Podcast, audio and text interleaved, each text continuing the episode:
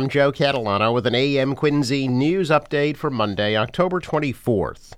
Shuttles are replacing service along part of the M B T A's Ashmont branch of the Red Line this morning.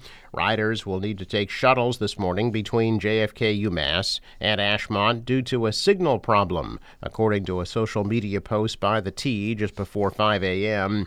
That same section of the Red Line was replaced by shuttles over the weekend so crews could complete track work. It is unclear how long service will be replaced by the shuttles.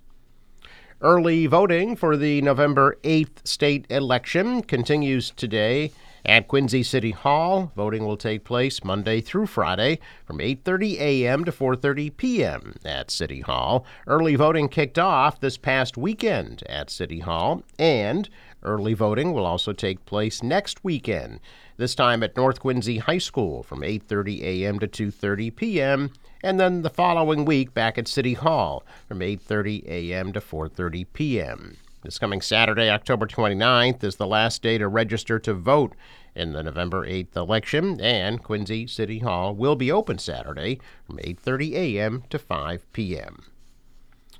A Plymouth man facing charges after a stabbing and a subsequent standoff on Samoset Street Saturday night. According to Plymouth police, fifty-year-old Herman Smith of Plymouth is facing several felony charges, including assault to murder while armed, child endangerment. His arrest followed a lengthy operation that included law enforcement from all levels of government and a SWAT team rescuing a seven-year-old boy from a barricaded home. According to a spokesperson, officers responded at about five forty-three Saturday evening on a report of a stabbing. After arriving, officers found the victim suffering serious but non-life-threatening wounds, rushed to South Shore Hospital, and have since been released. Police said Smith then barricaded himself in the home with the seven-year-old boy inside. Officers were able to rescue the boy through a second-story window. SWAT teams then entered and found Smith hiding in a closet on the third floor. Police said Smith does know the victim and the child, but they would not comment further on their relationship. Aside from the original stabbing victim, police say nobody else was injured. The entire operation took about six hours. Smith was ordered held on two hundred fifty thousand dollars bail and will be arraigned today in Plymouth District Courts. State police are investigating after a pedestrian was struck and killed on the expressway. Police say the man was struck on the northbound side of the highway at about nine forty Saturday night and came to rest on the southbound side. State police said it appears the victim was trying to cross the highway in the area of exit fifteen from west to east. After the pedestrian crossed the southbound lanes in the median, he was struck by a twenty nineteen Toyota Highlander in the left lane of the northbound lanes. The impact threw the victim back across into the travel lane of the southbound side. The driver of the vehicle stopped and called nine one one. Police say there's no indication of any impairments. The pedestrian, identified as a forty-nine-year-old man, his identity was not released. Boston police seeking the public's help in identifying a man seen peering into the windows of several residences near Boston College.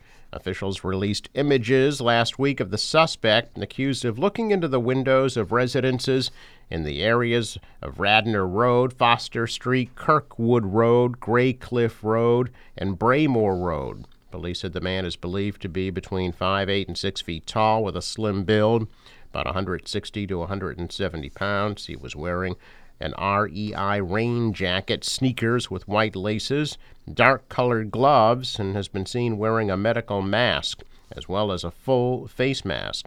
Description of the suspect matches that of a Boston College Police Department community alert from earlier this month.